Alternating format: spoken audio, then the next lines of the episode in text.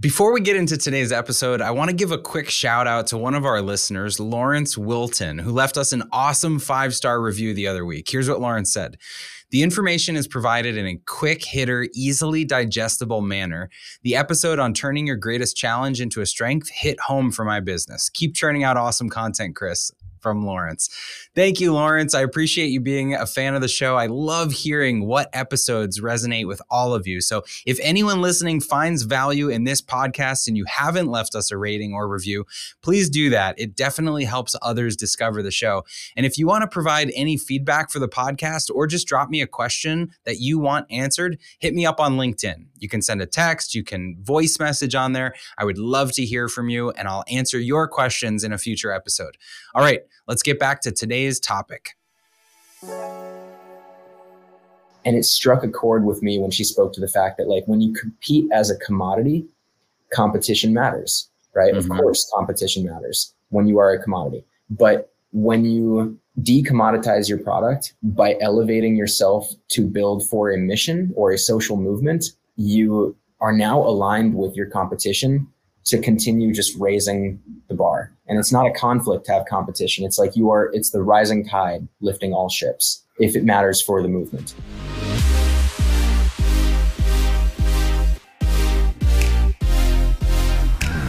Hey, what's up, everyone, and welcome back to another episode of Organized Chaos Live. Thank you for joining me on this Friday morning. This is going to be a fun one. Today's discussion's all about recapping our incredible annual small business event that we do, Playbook. So this year, Playbook 2022 was epic. We had something like 5,000 virtual people signed up, registered for this event, and this was the third time that we've done this event. So as always, we put together incredible speakers, and this lineup and consisted of uh, Seth Godin, Allison and Wes Felix of Saysh, uh, Montel Jordan, and tons and tons more. And so what we're going to do today is kind of just casually break it down, talk about the behind the scenes, talk about the biggest takeaways from those speakers from the host of the event who put it on, me and my brother Jonathan. So joining me today is Jonathan Ronzio. He's Trainual's CMO. As I mentioned, he's my brother, known him for a long time, and he was the co-host of the event. So the two of us were lucky enough to be on stage together,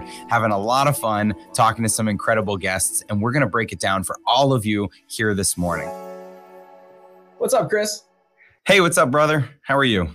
I'm doing good. It's uh it's Friday. It's night. It's a beautiful fall day out here in Boston. I'm gearing up for a, a hell of a weekend. We'll get into that. I know both of us are going to be out the beginning of next week, and we can talk about that in a minute too. Um, how are you? I'm good. I'm excited. I was just going to say I want to I want to talk about your weekend that you're about to have here because it's a pretty crazy adventure. You know, for anybody that has seen my book or, or, heard about our core values, one of them is collect experiences. And I think Jonathan was like the originator of collect experiences because the, the stuff you do is crazy. And and I know I've gotten into some of these adventures, but what's what's your weekend plan all about? Uh, so Sunday, I'm I'm flying out to Phoenix and then driving up to uh, to the Grand Canyon and uh, bright and early, probably somewhere around like 3 or 4 a.m. on Monday morning, um, heading out with two friends to do the rim to rim to rim run of the Grand Canyon, starting on the south rim, running to the north rim, and back. Uh, which is roughly 50 miles, uh, maybe just under, but but we might try to just hit the 50 mark anyway. Um, so it's a 50 mile run we're going to try and do across the Grand Canyon and back uh, on Monday. Um, hopefully, takes about 12 hours, maybe a little longer um, some crazy elevation gain, obviously starting on the rim, going down, up, down, up. It's it'll be a, a pretty intense little adventure.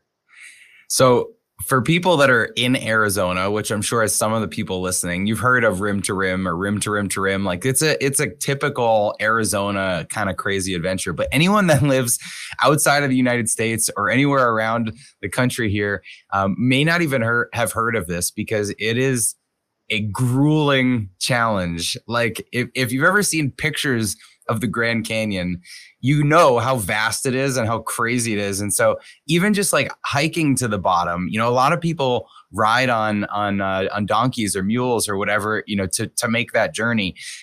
You're running down, you're running up, you're running back down, you're running back up. It's like it, it's pretty insane. So Jonathan, when he was coming here, uh, planning this trip with his friends, he reached out and he's like, "Hey, you should do this with us." I was a clear no, like no, thank you. Uh, I, I, I've got other things I'm, I'm planning for, I'm training for, but, but that's not one of them. But so that's that's what I'm doing Monday. And where are you going Monday? So Monday, I'm going to uh, San Diego for uh, another series of like medical tests. So I don't know if we've ever, ever done a, an episode about this, about like being really proactive about your health. And so, so nothing's wrong, but coming into this year, I wanted to do um, almost like a, an executive physical t- to the max. Like I wanted to screen and make sure that I have nothing going on in my body that I need to be worried about. I have no early markers of anything. And so I found this place out in San Diego that does um, a whole, uh, they map your entire genome, your whole DNA by taking blood. They test for like every illness and disease you could possibly have they do full body MRI scans where they can detect, you know, anything uh, that's not supposed to be there down to like the tip of a pencil, like a dot, if you put a dot of pencil on paper. Uh, and so it really gave me the peace of mind that, you know, I'm, I'm good health wise. But then you go on a recurring basis to just monitor your blood work and make sure that none of your levels are changing or make sure that, you know, your body composition and everything is, is where it's supposed to be. And so, um, it's it's definitely an investment, but it's a proactive investment because I think if you don't have your health, you don't have anything. And so uh, so that's what I'm doing Monday. I'll be working remote out there and uh, and doing blood work in between meetings. I, am going to need one of those probably after the rim to rim to rim. But, yeah, uh, you should not do it after yeah. because your your levels will be all over the place. Insane, right? Well, I, I, wanted to bring both of those things up because um, one of my favorite quotes from Playbook was on day two uh, when I was interviewing our friend Montel Jordan. Um, he spoke about learning to prioritize, not balance, right? Mm. And and even like in the in the intro to Organized Chaos, I, I heard it because I was tuned in on it. But like you talk about adding professional and personal life and like all these things that come and for for entrepreneurs and small business leaders, right? Like balance is a uh, a big topic of conversation and something that a lot of us struggle with. Um, and so this was like one uh, insane, insightful nugget from hmm. Playbook was talking to Montel and him saying like there is no such thing as balance, right? Because like how do you actually by by saying that you're balancing your wife with your um, with your work or your kids with your faith or whatever it might be, you are innately at one point in time um, going to do disservice to the other. And really, like his way or his, the way he preached it was that it's about prioritization and just understanding, like uh, looking more vertically about like what are the priorities in your life, and that allows you to assign different attention and time and energy and resources in your life based on prioritization versus a, a seesaw in, in the way that we often think about balance. And the things that we're doing on Monday are, are definitely like you know stack ranked in our our own prioritization of the, our lives and how we approach trainual how we approach family how we approach health how we approach relationships physical um, you know challenges all of that yeah and and last weekend so i'll share this too um, i posted about this on instagram for anyone on there but i took my son on this three week uh, sorry, three day crazy adventure. And this is something I had planned for over a year. Um, but we flew out to uh, like the woods in Pennsylvania. It was like an hour and a half south of Pittsburgh for anyone on, uh, in the east. And we went to this incredible resort, and there was everything from like you know rock climbing and whitewater rafting and archery and and flashlight tag at night with some other kids and uh, you know arts and crafts and a dirt soapbox derby and like so much fun, so many memories. Um, but the reason I was able to make that happen was because it was on the calendar a year ago. I booked that a year ago. And so to, to me, these balance things that we do are because we plan proactively for them. Like y- you can't just you know look at next week and say how do i put some balance into my life next week? Because for most of us our calendars fill up. Like you've got whatever project you're working on or whatever deadline or due date is looming and if you've got a big task list it's hard to say oh i'm going to take tomorrow morning off you know? But like when you've got those blocks on your calendar to say oh this day i'm out of town or this day um, i'm doing a spa day like whatever it's a local You know, I'm, doing a staycation. I need, you know, mental health or I'm, I'm going to read a whole book. You know, those are amazing days, but you don't just find those in your schedule. You have to be proactive about putting them there. Yeah. Um, you, you talked about how like I jokingly was the originator of the collect experiences thing because of like pre trainual. I was just traveling the world climbing and doing crazy stuff all the time. Um, and, and that was something I had to reprioritize right? Like as the business scaled and as attention needed to be put towards some of what we were doing to scale it. Um, and at the same time, like uh, through the course of the, the past six years of, you know, getting married and buying a house and now eight months ago, having my, uh, a son and like I, I've got two dogs and a cat and like through all this thing, all these things just snowball in your life. You always have more things to take on and more responsibilities.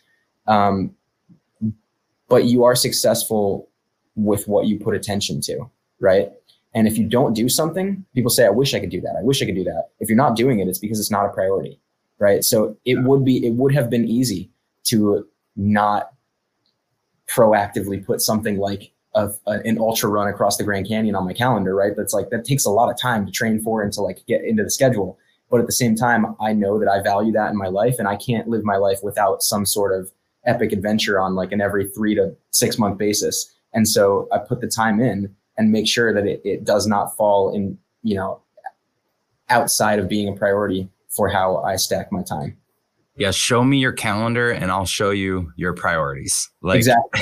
Yeah. that's that's what it's about. So um, all right, well, collect experiences isn't just about ultra marathons and whatever you know it's eh, in in the consulting business before trainual is where the value actually originated and experiences were those kind of things but experiences were also you know just traveling to other countries or going to new restaurants or going to conferences learning things you've never learned before. And and i think that's what we try to help other people do with playbook so coming back to playbook, you know, it was an experience. It is a two day thing where people carved out time on their calendars because they want to spend time learning and growing. And so anybody that's listening that was already there, like you're, you get it. You're doing this. You were learning. And so I wanted to do this episode really just for us to talk about, you know, be, behind the scenes, like what is this event like putting this together. Maybe we start there and then let's go through the speakers because since you and i kind of alternated interviews throughout yeah. the whole day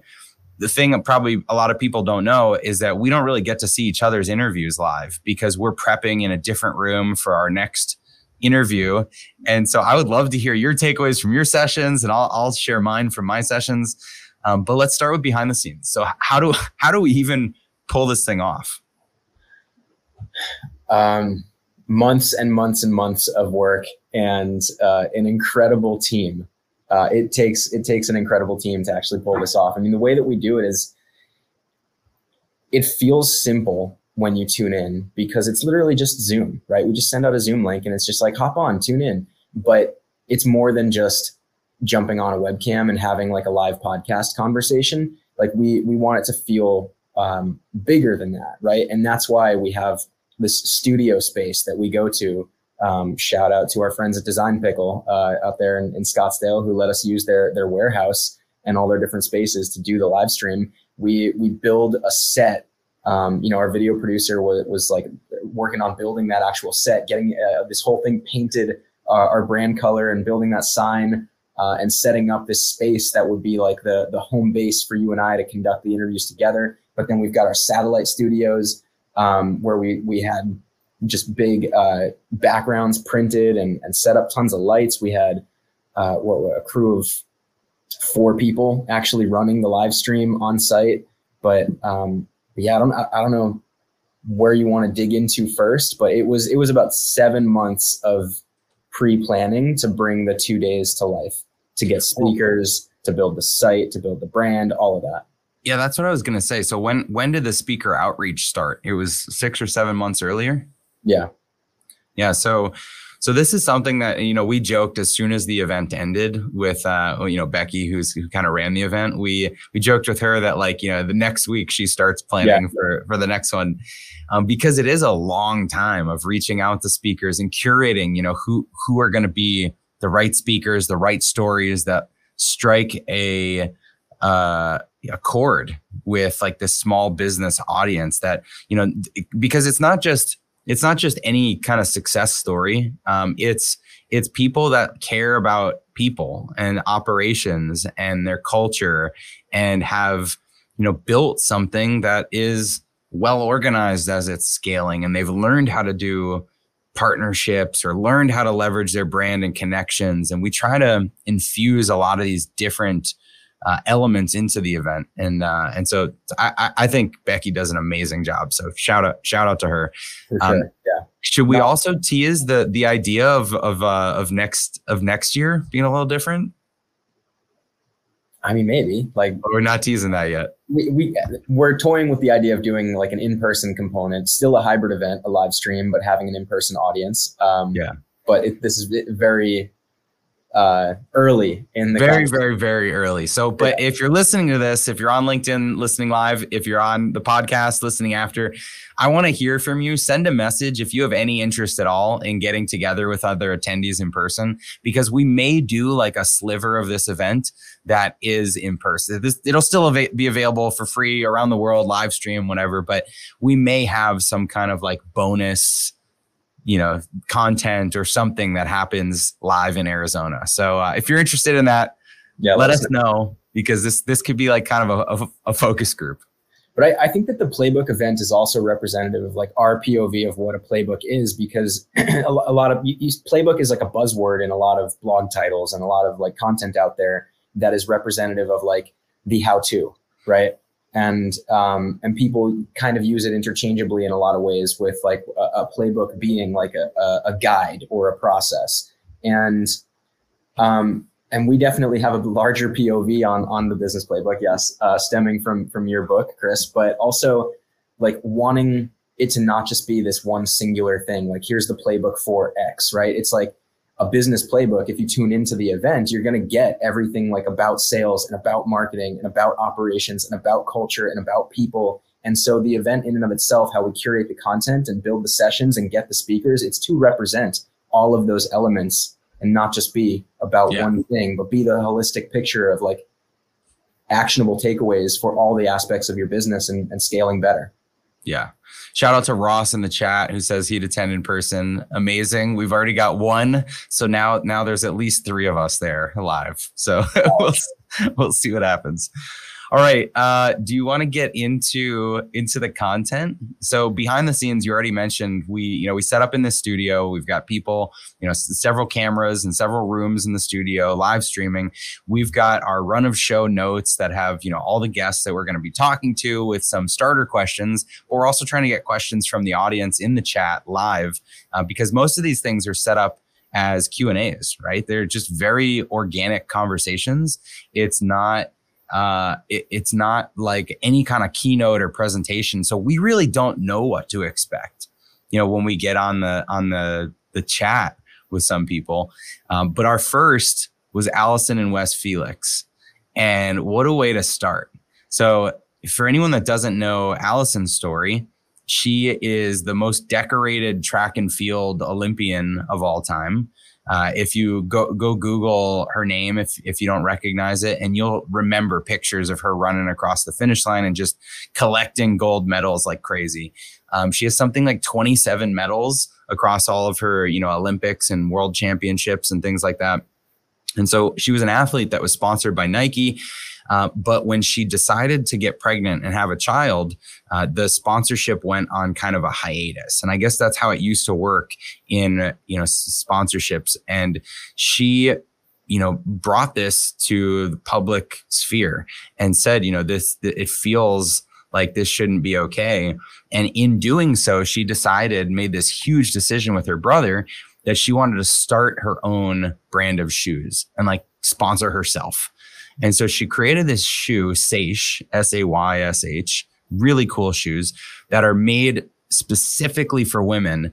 And what blew my mind during this interview is they're explaining, her and Wes are explaining how the mold for for shoes, for for what we see as women's shoes when you walk into a, a Foot Locker or Dick's or whatever, the the women's shoes are just different colors and sizes. It's a label and some colors. That's all that makes it different from a, a men's shoe. They're made from the same exact mold, but women's feet are actually pretty different. And so when they discovered this, they were like, let's make the first ever women's shoe. And that was baked into their their DNA as a company to say, how do we build this business for women, for supporting women? Such a cool story. Like I I learned a lot in that. I think there's a couple things there, right? It's like as just a simple takeaway for everybody. Who are you building for? And where is the white space and the opportunity of what is like how are they not being served best, right? If you're making shoes for women, it seems so obvious. It's like use a, a mold of a woman's foot to make shoes for women. Great. Nobody's doing that. Do that. Where else uh, across any business opportunities in any markets in any industries, any personas, like are are the true buyer persona not being authentically represented. Yeah. Right. Like that. So that's just one. And then the other is, is around, um, they have a movement, right? It's a, it's a, it's a mission in that company. It's not just sell women's shoes.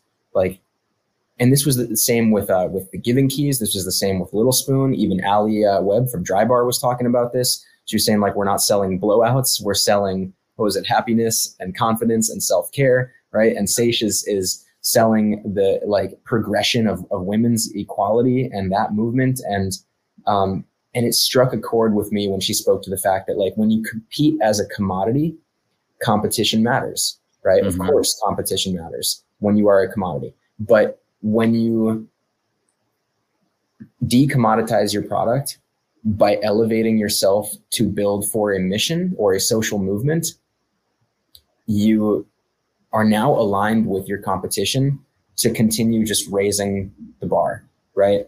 And it's not a conflict to have competition. It's like you are, it's the rising tide lifting all ships if it matters for the movement. Yeah. And having a, a clear, a really clear mission like they do makes it easier to, to be innovative and come up with other suggestions. Like they've got that uh, maternity refund policy, which is incredible.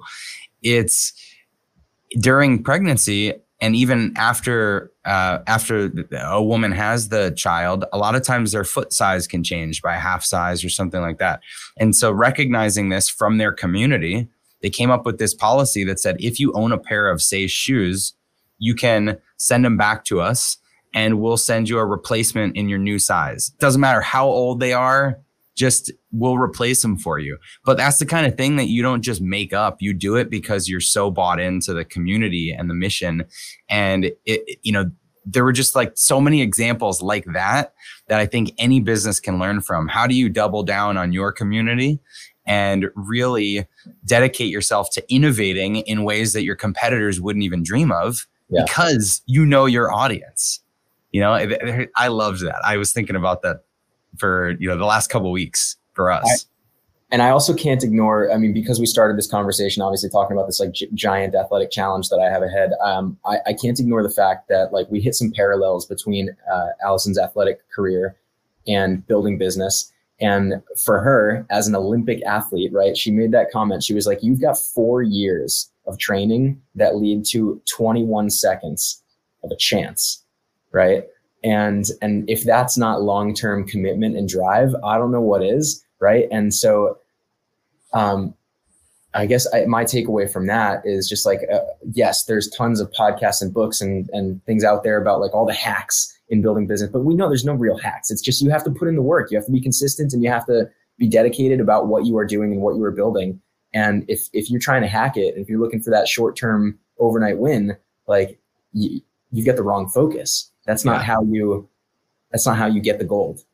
Yeah, totally. I, and and there were some really cool nuggets about strategic planning and how that relates to four years. So if you haven't, for listening and you haven't heard the full version, check it out on YouTube. Go listen to Allison and Wes talk about this because there was so much in there. And I love the running parallel with running yeah. a business because when you run, you get out of breath, right? Like it's hard. It takes a toll on your body.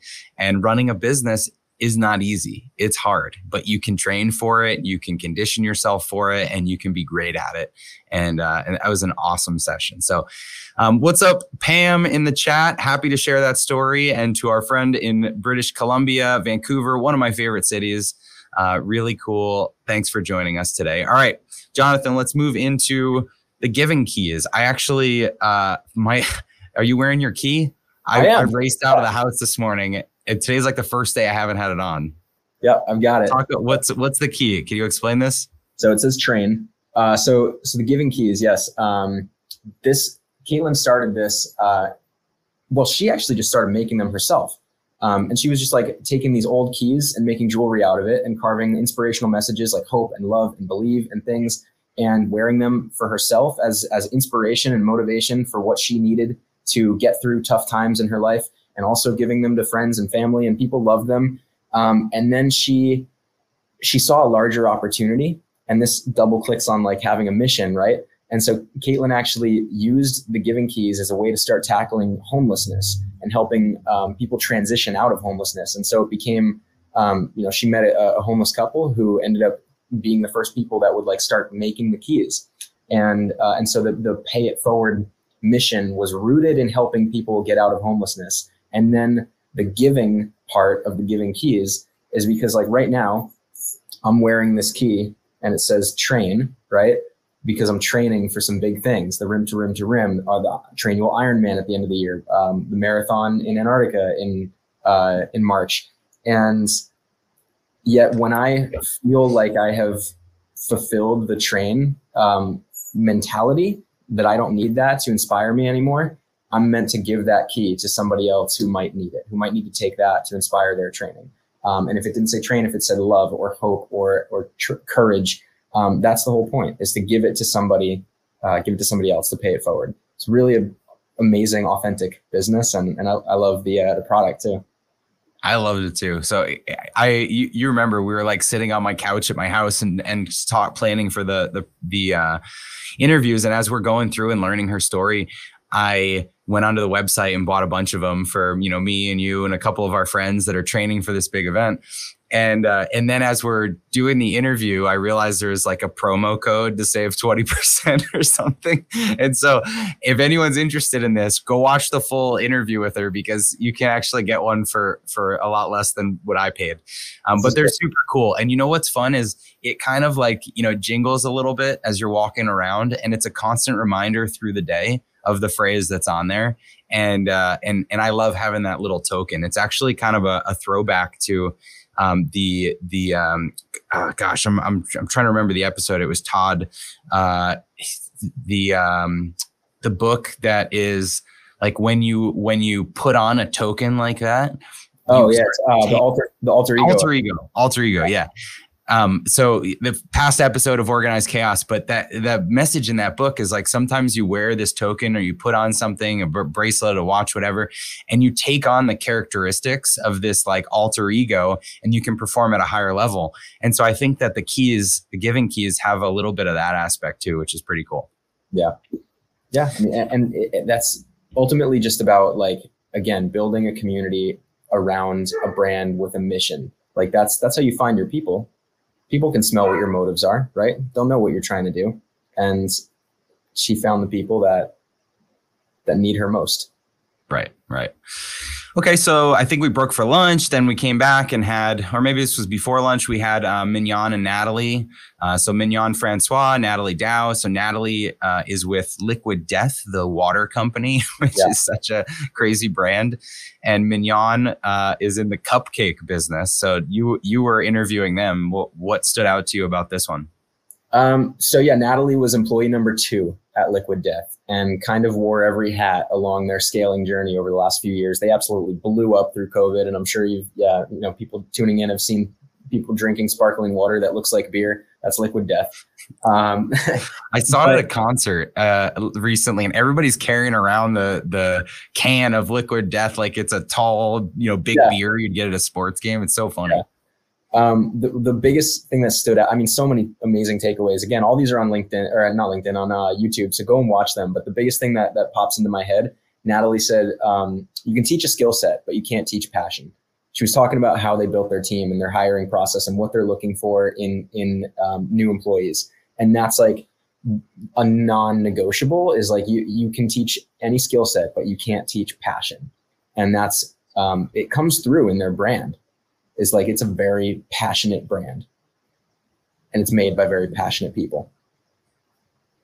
Yeah, yeah, and and it was fun to see them play off of each other. You know, both being in the like consumer product space, which you know, if if you're a business that is software like ours, then consumer products is so interesting. And if you're in a service business that you know is is you know selling time like an agency, then you know SaaS a lot of times is interesting, and you can learn a lot from exploring different types of businesses and how those things apply to you. That's why I loved consulting so much under, you know, before Trainual was, you know, what you could learn from being eh, working with an electrical contractor or a medical office or a uh, retail store. You know, you get these little nuggets that are like, oh, we could use that in our business, but it's not typical in our industry. And yeah. so it's it was fun to hear, you know, some kind of product hacks. It, it, kind of reminded me a little bit of the Bombas socks interview from our last uh, last year playbook. So that that was a good one too. It's like when's the last time you you like really combed over a resume versus just like had a conversation about somebody's experience. And I feel like mm-hmm. that matters more and more these days. I guess back to experiences, right? But um, but that's where passion comes from. And then uh, Mignon, I, I loved her take on. It often feels like a conflict to like build a, a really really great like kind compassionate culture versus like build a, um, a, a company that's like really sharp on performance management and able to have the hard conversations. Right? Those a lot of times feel in conflict. It's why um, it's why Radical Candor is an awesome book and people should read that. But uh, Mignon's answer on how she thinks about that is to be clear is to be kind. Mm. Right. And that's, yeah. it's, it's so true. It's just like, yes, okay. To be clear is to be kind. Like not dance around if somebody is like not performing as they should, but like let, let them know and be clear. That's not being a jerk. That's being, that's, that's helping them. And that helps create a better culture. Yeah. And I think that clarity equals kindness proliferates throughout your business in a lot of ways. Like I, I, think I posted on LinkedIn yesterday or two days ago about us communicating our specific financials and cash position and whatever as it relates to the market and a lot of companies doing hiring freezes or layoffs. The clarity is what builds trust and it's kind. It's actually like nice of you to build some clarity with your people and and i think that relates to job expectations it relates to performance it relates to so many things. It's you know when when you're not clear uh, when you're confusing you leave a lot of room for interpretation and people can make up their own problems or make up their own issues and so that that kind kind clear is kind. I love that thread. All right so so then we went into one of my favorites of the of the, the i mean i guess they're they're all great but uh, i was so excited to talk to jason jason Fried from uh, basecamp 37 signals. Hey um, i followed his stuff for a long time. He he's got a his newest book it doesn't have to be crazy at work. Um, if you're a podcast listener here at organized chaos you heard me interview dhh his co-founder partner and that interview we could have talked for a week. There was I'm, so much to cover. I'm you're holding up this book. Yeah, I'm obsessed rework. with Yeah. So, so Jonathan, if, if, you're listening to the audio, he's holding up rework same. I read that back in i think it was 2010 or something when it came out and it's just such a practical like duh way of doing business you know? Like that's what i found myself as i'm reading through that that book specifically is more like you know it's like a picture every three pages you know an, an illustration and a phrase that you'd want to a quote that you'd want to like put on your wall in the office. Um, it was so foundational for me in running my first business and so so yeah i've followed these guys over the years and there's a lot of things that I think Basecamp has done differently. And they've kind of, you know, whenever the market zigs, they zag. You know, like whenever uh, everybody's, you know, charging uh, per user or something for years and years and years, they just had flat rate pricing, like 99 bucks, unlimited users, whatever, just use our tool. You know, everybody's raising money. They said, nope, we're never going to raise money. We're just going to bootstrap it. Everyone's hiring 500 employees. They said, nope, we can do this with 40 people spread around the world. Everybody's in a headquarters, they're remote. Everybody's, you know, like the, so many decisions that they've made have been counterintuitive and contrarian. And it makes you challenge the way that you're thinking about running your own business. And so, right or wrong, agree or disagree with how they're doing things, I think the challenge is what's important because not everything they're doing. I I don't agree with every single thing they're doing. Um, I I'm going to run my business how I run it, but they're prompting so many interesting conversations. That's what I loved about it. And so, just so happened that like 12 hours before I'm interviewing Jason, they roll out Basecamp 4 quietly, very quietly, and didn't even promote it much. But if you went to their website, their pricing changed, their product changed, their website changed, everything changed. And so in the hours leading up to this interview, we're like pouring over their website and trying yeah. to figure it out. And he kind of did like a little bit of an unveil or, or release. And so that's fun to watch if anyone goes. The, yeah, the, the first public place that he talked about Basecamp 4. Yeah, which cool. is really cool. Um, another thing that he said that is just one of one of their principles that I love is talking about how how much the owner's word weighs. That the owner's word weighs a ton. And I'm sure you feel this, Jonathan, as a you know partner, co-founder here. The when you say something in a meeting, or when you uh, you know just offhand make some comment, the people on our teams can take that to mean like, oh, drop everything else. This is the thing Chris cares about. Yeah. And the same has happened to me when like I I used to get emails and I'd see an email, kind of a cold email, and think, oh, it's you know kind of interesting. Like this is in whoever's domain, and I would forward it to them. And then the next thing you know, they're like setting up demos and getting proposals and coming back to me and be like, yeah, we can use this service and it's uh, $32,000 and you just need to like sign this contract. And I'm like, hold up, what? like, how did we even get here? And they're like, oh, you sent me that email. I figured you wanted this done. And when you think about that simple example, like how many times does that happen in a business with just the owner coming in or the you know a leader coming in and and saying something that lacks clarity? Back to our last point to their team. Uh, it was a great lesson great conversation we had about that with jason. How specific you need yeah. to be about you know not derailing your team when you're the leader. And not just not just a, uh, from a standpoint of the work being done but also how you work right? Like you're setting an example whether you want to or not.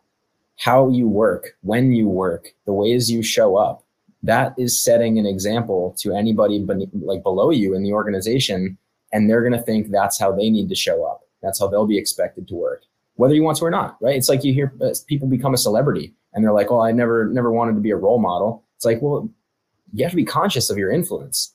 Yeah. Eyes and attention are on you, and you are influencing people whether you intend to or not. Right. Yeah, so the the conversation with Jason was fun. It was very rooted in in company culture and just how you run your business. You know, the the newest book, the It Doesn't Have to Be Crazy at Work, is you hear so many people say when you ask them like, "Hey, how are things going at work?" It's like, "Oh, it's crazy." You know, things are so busy, it's crazy. And the idea of this book is like, you know, it, it, doesn't have to be that way. Like you can actually focus and, you know, work 40 hours and have realistic growth expectations. And like, you don't have to self impose so much pressure and stress the heck out of everybody. Um, right. Um, so it, it's a, it's a really cool philosophy around running business. Definitely check that out if, if that's something you're focused on. All right. We went to uh, Little Spoon. Little Spoon. Yeah. So talk us through this one. So Lisa Barnett. Spoon, you have some personal experience with, right? Yeah. Yeah.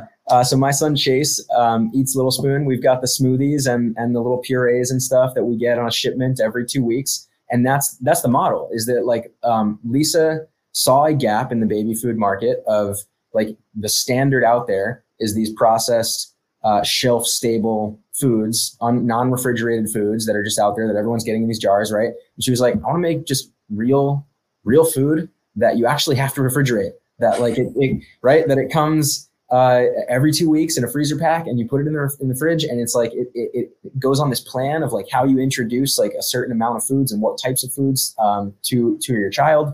And and it's just real stuff. And uh, and so we we started using it. Chase loves it. Um, we love the brand. And and so we had an awesome conversation with uh, with lisa just about like that um, kind of how they, they brought it to life. And Lisa has a unique background coming from venture capital. She's uh, she's sharp. She knows how to build a business plan.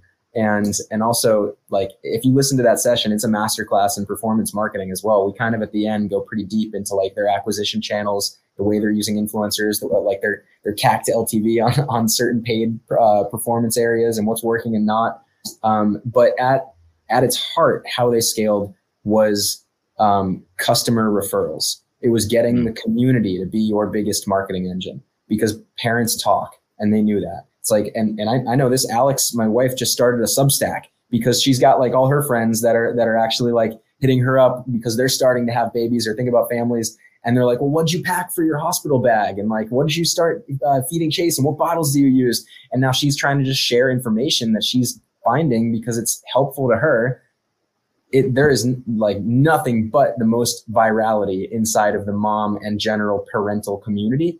And Lisa capitalized on that with a great product um, to build more, again, a, a social movement around uh, baby food. I don't know if this exists, but as you were saying that, I was thinking about how when we had, you know, our kids, both times going to the hospital like packing that like go bag you know when it's time yeah. is a is a real thing. And so you you get the bag and you get the like whatever the, the uh, first outfit and blankets and this and that. And is anybody selling like a pre-packaged go bag? Go bag? Yeah. Like why why not just have like an all-in-one you know here's your baby kit you know rather than have to assemble it all? Yeah, that's interesting that's that's literally the first post Alex wrote on her uh, her Substack, which is called "Babies Don't Come with a Manual." Um, I love it, um, but they could, and she should be writing it in Trainual public using our public share feature. Uh, I know that's not really what it's for, but yeah. um, I uh, no, I I just think there's there's there's opportunity there. So, all right, but the the one of the key themes you got into with Lisa was kind of referral marketing, right? Because yeah. when you uh, when you've got something that's so different, you know, refrigerated baby food, real food that expires, whatever. If people like it, like you, like Alex, you're telling other people. And so, how is that like a flywheel? What was she saying about that? Um, so they, they initially got it going with some good SEO. Their foundational posts. They went into the communities. They wrote some stuff themselves, and uh, and just by by starting to actually like write about their philosophy and write about what they were trying to build and do and their product and what it stood for, um, that just got picked up and shared in, you know, across mom blogs and parent communities and all those different uh, channels.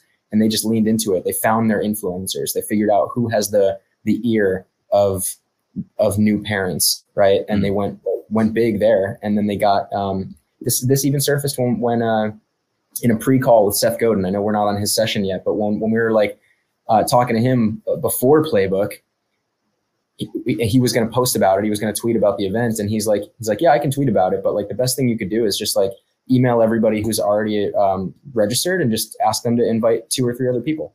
And it's like, yeah, mm. that's that is as simple as it. Like, it's if, if you've already said that you want to come in and you're you're into this content and this community, like who else might be? Just ask them, right? And that's what Lisa and the team did, just to like get people to start sharing and talking.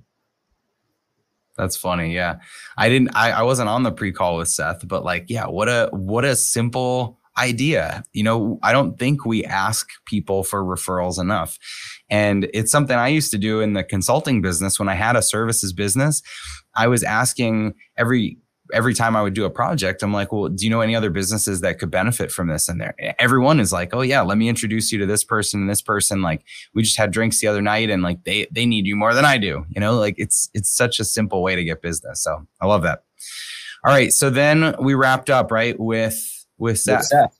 Seth was the the um the you know the the the the cap at the end of the day and what what an awesome guy! What a cool conversation. I mean, he has 20 best-selling books. Uh, he he was sitting uh, in a in a view just like yours with the bookshelves in the back, except the difference was he wrote every book on his bookshelves in the back, and so he uh, you'd recognize you know the, the linchpin and the you know the purple yeah. cow and like the the famous covers of his books. And well, speaking of that, though, yeah, we, we opened it up with him asking uh, a question. We were like, all right, so you've got all these best selling books, right? And and like his books influence so many people. They're great. right? And people look to them as the book that like changed their lives. And so we asked Seth, like, what is the book that changed your life? And his answer was the book that will change your life is the uh, the most is the book that you write yourself, right? Yeah. How do you feel about that? Hundred percent. I mean, you know, when I like this book, my book only came out last year, but I was writing it in my head for the last 20 years, you know? And so when you finally get that on paper, the it's a really pivotal milestone and how this book has influenced Trainual as a company, the you know tens of thousands of people or whatever that have have read a copy of it uh, the opportunities it's given me for for speaking or for you know being on on other shows you know so much of it is is life changing not just personally or financially but it's it's you're making a difference. It's impactful and it's impacted me certainly more than any single book that i've read um, just by nature of how it's you know impacted my day to day and what i'm doing. So I, I 100% agree but he didn't totally cop out. He did give some some other suggestions. So if you want to see Seth's suggestions, you can read read a little bit about that. Um, we talked about writer's block. We talked about creativity and like, does it end? And I I loved his perspective there because he's written something like what eight years of daily blog posts or 10 years of daily blog posts. More than that. I mean, it's like 8,000.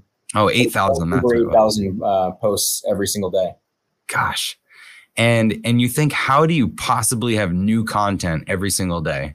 Well at the beginning of this we opened up with talking about collect experiences. And i think if you're the type of person that's aware of the experiences you're collecting you know if you're aware of the dialogue that you're having with people of your thoughts throughout the day you know you could be stopped at a red light and look over and notice something and it triggers a lesson or a thought that you can be creative about. That was a huge unlock for me, actually. We went to that conference that was talking about, you know, content production with Jeremy and, and a big unlock was just, you know, what is a, an action, a, something in your daily life that prompts a lesson that makes you think, oh, this applies to other areas in my life. You know, like how does this challenge of what I'm doing when I'm running and I trip on a rock or something, how does that apply to other areas of my life? And you can really just make these simple lessons, these nuggets that become incredible raw material for writing, whether it's a blog or, or, recording. All my little tiny daily episodes come from that sort of inspiration. And it's not that I have a bank of 8,000 ideas like Seth Godin. Uh, it's that every day or couple days I'm coming up with new ones. And that's the mindset I think that he was really advocating.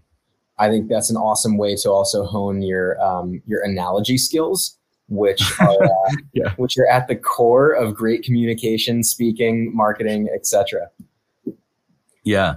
So he he used the jazz musician analogy, right? Because yep. it was just like you know you you keep learning, you get better as an artist. Like you know there's there's you know levels and levels and levels of of being a musician and and he talked about that a little. Um, it was also fun that he we were emailing back and forth about like uh, audio speakers and stuff that, that he he is interested in. And so it's it's always fun to talk to someone like this and then just realize you have like totally obscure things in common or or things that don't get written about in in all the books. And so I, I love being able to dig into someone's personal interests too and and around the the like consistent output of content, like forcing yourself to share your message and share your ideas, right? Like that is another way to find your audience in the way that we've talked about Caitlin finding the audience for the giving keys, right? It's another way to find your your people. And what Seth spoke to with that is like it it matters more to matter to a few than be seen by many, right? Mm. And and I think in this world of just social media and, and influence and unicorns and all of that where we it seems like so many are chasing volume over impact and um, and, and we even knew this actually just looking at like the attendees of this year versus last year like we actually had more people register for last year's playbook event but we had more people attend this year's playbook yeah. event because we found a, a, a tighter community who connected more with the content we presented this year right Right. Yeah. De- definitely an upgrade. All right. So that brings us to day two. Uh, we've only got, I, I, was just looking at the clock. We've got like eight minutes left to record this. And so we're going to have to race through this. So let me just rattle off day two, kind of the lineup. We started with uh, the unveiling of some new product features. You know, th- this is our annual event where we're announcing some cool things in the product. That was super fun. What'd you, what'd uh, you announce real quick? Hit list. So we talked about the role chart ro- where you can take all of your res- roles, responsibilities, and build not just an org chart with your people, but a role chart of how those roles interact with each other, which is super impactful when you're building your future, the future of your organization. You know, when one person wears a lot of hats, you can have one person that sits in a lot of roles, but you can visualize that through our new feature. So that was really exciting. And then we rolled out Trainual tags. Let's see if I have one within reach. I don't. They're in my backpack. Uh, the little physical tags that you can put anywhere in your office, on your equipment, in your trucks, in your inventory, with your customer locations, and touch your phone with an uh, near field communication, kind of like an Apple Pay, uh, to pop up your Trainual content right on the phone. So that's been really exciting to be shipping physical products out. Then we announced our uh, Trainual Capture, which is a browser uh, extension that lets you record everything you're doing in your screen and kind of writes the steps for you. We announced Trainual Context, which lets you access any of your Trainual content um, anywhere on the internet based on the URL that it pops up on the page. So you have the info you need wherever you need it. Uh, and then we had a certification program that we brought live. So if you go to trainual.com slash get certified, you can for free become a power user and the champion at your organization and get a little badge put on LinkedIn and all that sort of stuff. So, and then uh, e-signatures because we had oh, yeah. PandaDoc right on day day one. So um, so Makita is, is an integration partner now with uh, with PandaDoc fueling e-signatures on the policies. Yeah, so jam packed. So we announce all that stuff. Then you go into uh, a quick um, Montel, our friend Montel. If anybody wasn't at Playbook 2021, uh, go on to Spotify right now, Apple Music, wherever you get your music. Search for Montel Jordan and Trainual, and instead of the "This is how I do it," you know, you're gonna find uh, this is how you do it, which is a remix with us. And so Montel's been a friend of the company. Uh, he is now a partner, you know, has has stock in the company, and it's been so fun to collaborate with him. So you and him talked on on his car ride. We already talked about yeah, we, some, we we hit that, but yeah, everybody check it out on Spotify. Montel and Trainual. There you go. Uh, we brought in uh, Candy Valentino and Connie S. Falls, amazing uh, consultants, thought leaders, you know, talking about uh, just this current market and how to uh, you know how to approach documentation. They got real tactical on how to how to actually document the knowledge in your business. Dan tyre who is a friend of mine and you know employee six at hubspot incredible guy he kind of invented the term marketing sales and marketing working together i think he says schmarketing uh, he puts a ch in there um, I, I would say dan dan's uh, single quote that matters more for the entirety of anybody doing sales right now uh, than anything else is help, don't sell. Right. Yeah. I'm so sick of every single DM from every cold contact on LinkedIn. I'm sick of every cold email because it's all the same playbook. It's played out and it's bad. It's a bad playbook. so yes. help, don't sell. Yes. What we call them um, bad operating procedures or BOPs. Bro- broken, broken operating. Broken. yeah, yeah, broken. BOPs. Too many BOPs. Uh, and then we finished day two with Alli Webb, of course, co-founder of the Drybar. Uh, incredible scaling story. Um, all of these are worth a listen, and they'll all be separate episodes on this podcast. And we also had cool sessions mixed in for actual Trainual customers. So we don't have to get too deep into that. But um, if you use the Trainual product, there are sessions of just a total teardown of customer accounts, rebuilding customer accounts. We did an extreme home makeover edition of somebody's account. We had customer awards, featured our top top people. So it was really fun to just see how people are using the product. The whirlwind of a couple days. It was crazy. So next year we're going to do it all again. We've done it now. That'll be year four. Um, I don't know if you saw this, Jonathan. I posted something on Instagram uh, in a story of renewing all the domains because we have the domains like Playbook 2022 and 2023 and 2020. I think through 2030. And and when I posted that, I had like three people message me that's like, I just bought 2031. I'm like, oh, great, awesome. So I, I we'll have to change the name eventually a decade out, or maybe we'll be doing something different. We'll be meeting in the the metaverse instead, instead of uh instead of on a URL. Maybe the URL doesn't matter. Doesn't matter. All right. This has been so fun. I love doing these casual recaps with you, Jonathan. Uh, hopefully, anybody that's listening took some some replay nuggets away from just our uh, you know what's what's still ra- racking around in our brains but um, definitely go watch the full sessions. If anything caught your attention look it up on youtube. Um, these are great commute material. They're great for your your morning walks or runs or your treadmill or whatever you do while you're cleaning the house uh, awesome content. And uh, like Dan Tyre said, we're trying to help as much as possible. That's why we do this because we want to help your business succeed. We want to help your business grow. We want to help it be more organized so that you're a little less stressed out. And that's that's what we do. Any final words, Jonathan? No, no, I think you you, you said it well. Uh, definitely tune into the sessions and, and get the real uh, the real content. This was All just right. the appetizer. But no, th- thanks for uh, for having me. This was fun. Great uh, recap, and I'll see you uh, maybe for lunch on Sunday. I fly in around twelve thirty. All right, that sounds good. You're gonna need some calories before that crazy canyon run. Yeah, for sure. All right, Jonathan, thanks for coming on. Everyone else, we'll see you next time on the next Organized Chaos Live. Be sure to check out our episodes Monday through Friday, Monday through Thursday, quick nuggets, and Friday, longer interviews like this one. Thank you so much for following along. Reach out to me on LinkedIn, on Instagram at Chris Ronzio. I'll see you next time. Hey, thanks for listening to Organized Chaos. If you like this episode, be sure to subscribe, leave a review, or share it with anyone in your network that you think could benefit from this information.